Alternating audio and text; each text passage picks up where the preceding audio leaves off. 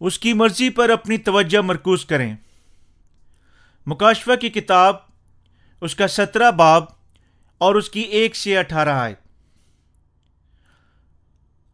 اور اس، ان ساتوں فرشتوں میں سے جن کے پاس سات پیالے تھے، ایک نے آ کر مجھ سے یہ کہا کہ، ادھر آ، میں تجھے اس بڑی قصبی کی سزا دکھاؤں جو بہت سے پانیوں پر بیٹھی ہوئی ہے۔ اور جس کے ساتھ زمین کے بادشاہوں نے حرام کاری کی تھی، اور زمین کے رہنے والے اس کی حرام کاری کی میں سے متوالے ہو گئے تھے، بس وہ مجھ، مجھے روح میں جنگل کو لے گیا۔ اور وہاں میں نے کرمزی رنگ کے حیوان پر جو کفر کے ناموں سے لپا ہوا تھا، اور جس کے ساتھ سر اور دس سینگ تھے، ایک عورت کو بیٹھے ہوئے دیکھا۔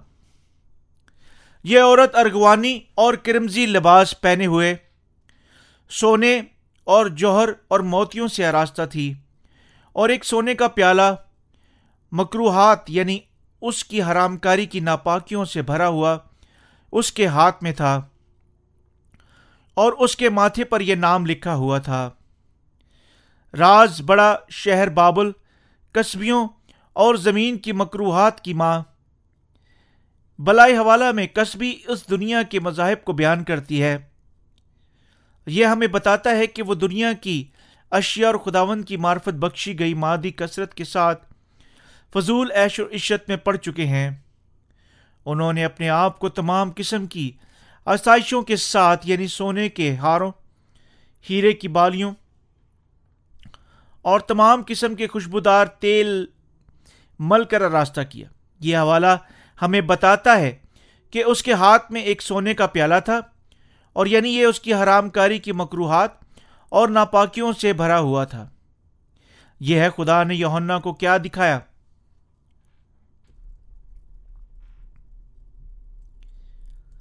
یہ حوالہ ہمیں کیا بتاتا ہے کہ شیطان لوگوں کی جانوں کے اندر سازش کرتا ہے اور انہیں دنیا کی چیزوں کے ساتھ متوالا کرنے کے ذریعے سے اس کے سامنے جھکنے کی تلاش کرتا ہے۔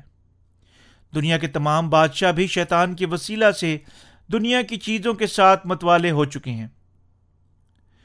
اسی طرح اس زمین پر ہر کوئی دنیا کی حرام کاری کے میں کے ساتھ متوالا ہو گیا ہے۔ شیطان اپنے مقاصد حاصل کرتا ہے اور جب لوگ اس دنیا کی لہر اور اس کی خوشیوں اور اس کی مادی لالچ کے ساتھ متوالے ہو جاتے ہیں۔ سچائی یہ ہے کہ اس کا مقصد لوگوں کو خدا کی طرف دیکھنے سے روکنا ہے۔ ایسا کرنے کے لیے شیطان ان کی جانوں کو دنیا کی مادی اشیاء کے ساتھ متوالا کرتا ہے۔ ہمیں یقیناً اس سچائی کا احساس کرنا چاہیے۔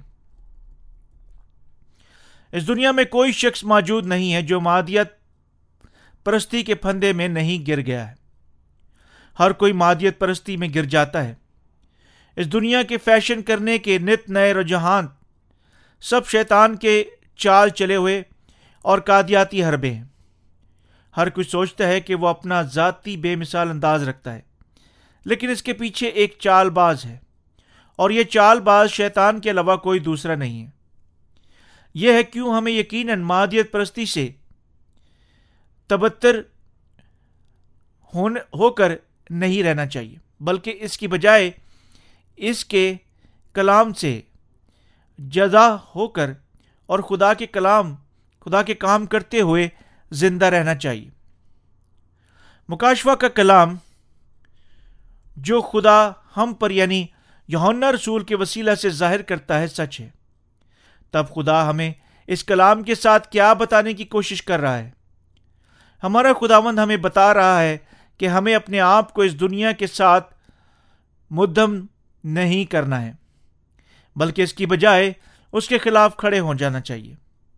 دوسرے لفظوں میں وہ ہم مقصین کو اپنے دل کے ساتھ سوچنے اور خدا پر ایمان رکھنے کے بارے میں بتا رہا ہے۔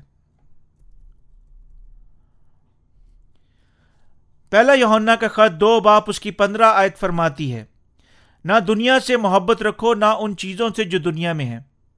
جو کہ دنیا سے محبت رکھتا ہے، اس میں باپ کی محبت نہیں۔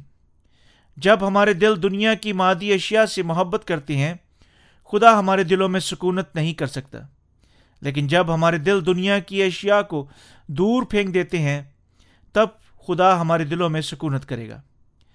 ہمیں یقیناً دنیا کی مادی اشیاء میں مدم ہو کر اپنی زندگیاں نہیں گزارنی چاہیے۔ صرف جب ہم اپنے خداون کے کلام اور تنہا اور اس کے مقاصد پر غور و فکر کرتے ہیں، ہم اس کی رہنمائی کے وسیلہ سے رہبری پا سکتے ہیں۔ ہم کسی بھی وقت اپنے ذہن تبدیل کر سکتے ہیں جب دنیا کی اشیاء ہمارے دلوں میں داخل ہونے کی کوشش کرتی ہیں۔ ہمیں، انہیں ہمیشہ یاد رکھنا چاہیے۔ تب ہم اپنے دلوں سے دنیا کی تمام گندی اشیاء کو دور دکھیل سکتے ہیں۔ اور ہمارے دل جلد ہی خداون کے ذاتی دل میں حل ہو سکتے ہیں۔ ہمارا خداون ہم سے کیا چاہتا ہے اور وہ ہمیں کیا کرنے کے لیے کہتا ہے؟ یقین دہانی کرنے کے لیے کہ ایسے راست خیالات ہمارے دلوں میں پیدا ہوں گے۔ ہمیں یقیناً اپنے دلوں سے دنیاوی چیزیں مٹانی چاہیے۔ خدا ہمیں اتنی ساری برکات دے چکا ہے اور اب ہم احساس کرتے ہیں کہ ہمیں اپنی زندگی کی باقی دنوں کے لیے تمام دنیا کے لوگوں تک پانی اور روح کی خوشخبری کی منادی کرنی چاہیے۔ اس لیے ہم اپنے محافظوں کو شکست کھانے نہیں دیتے اور اس کی مرضی پر اپنی توجہ کو مرکوز کرنے کے لیے آتے ہیں۔ روحانی کاموں کو سوچنے کے وسیلہ سے ہم دنیا کی چیزوں کو جو ہمارے دلوں میں پائی جاتی ہیں نکال سکتے ہیں۔ ہم مقدسین کو یقیناً دنیا کی اشیاء کو نکالنا چاہیے۔ جب تک خداون دوبارہ نہیں آ جاتا، ہمیں یقیناً اپنی مسیح زندگیاں ایمان کے ساتھ گزارنی چاہیے۔ اپنی زندگیوں کے باقی وقت میں ہمیں یقیناً وہی کرنا چاہیے خداون ہمارے سپرد کیا جا کر چکا ہے۔ جب تک ہم اس کے سامنے کھڑے نہیں ہو جاتے، اور ہمیں یقیناً خداون سے محبت کرنی چاہیے، اور ایمان کے وسیلہ سے زندہ رہنا چاہیے۔ اور وہ کرتے ہوئے جو کوئی کام وہ ہو ہمیں کرنے کو دیتا ہے، اس کی اجازت دیتا ہے۔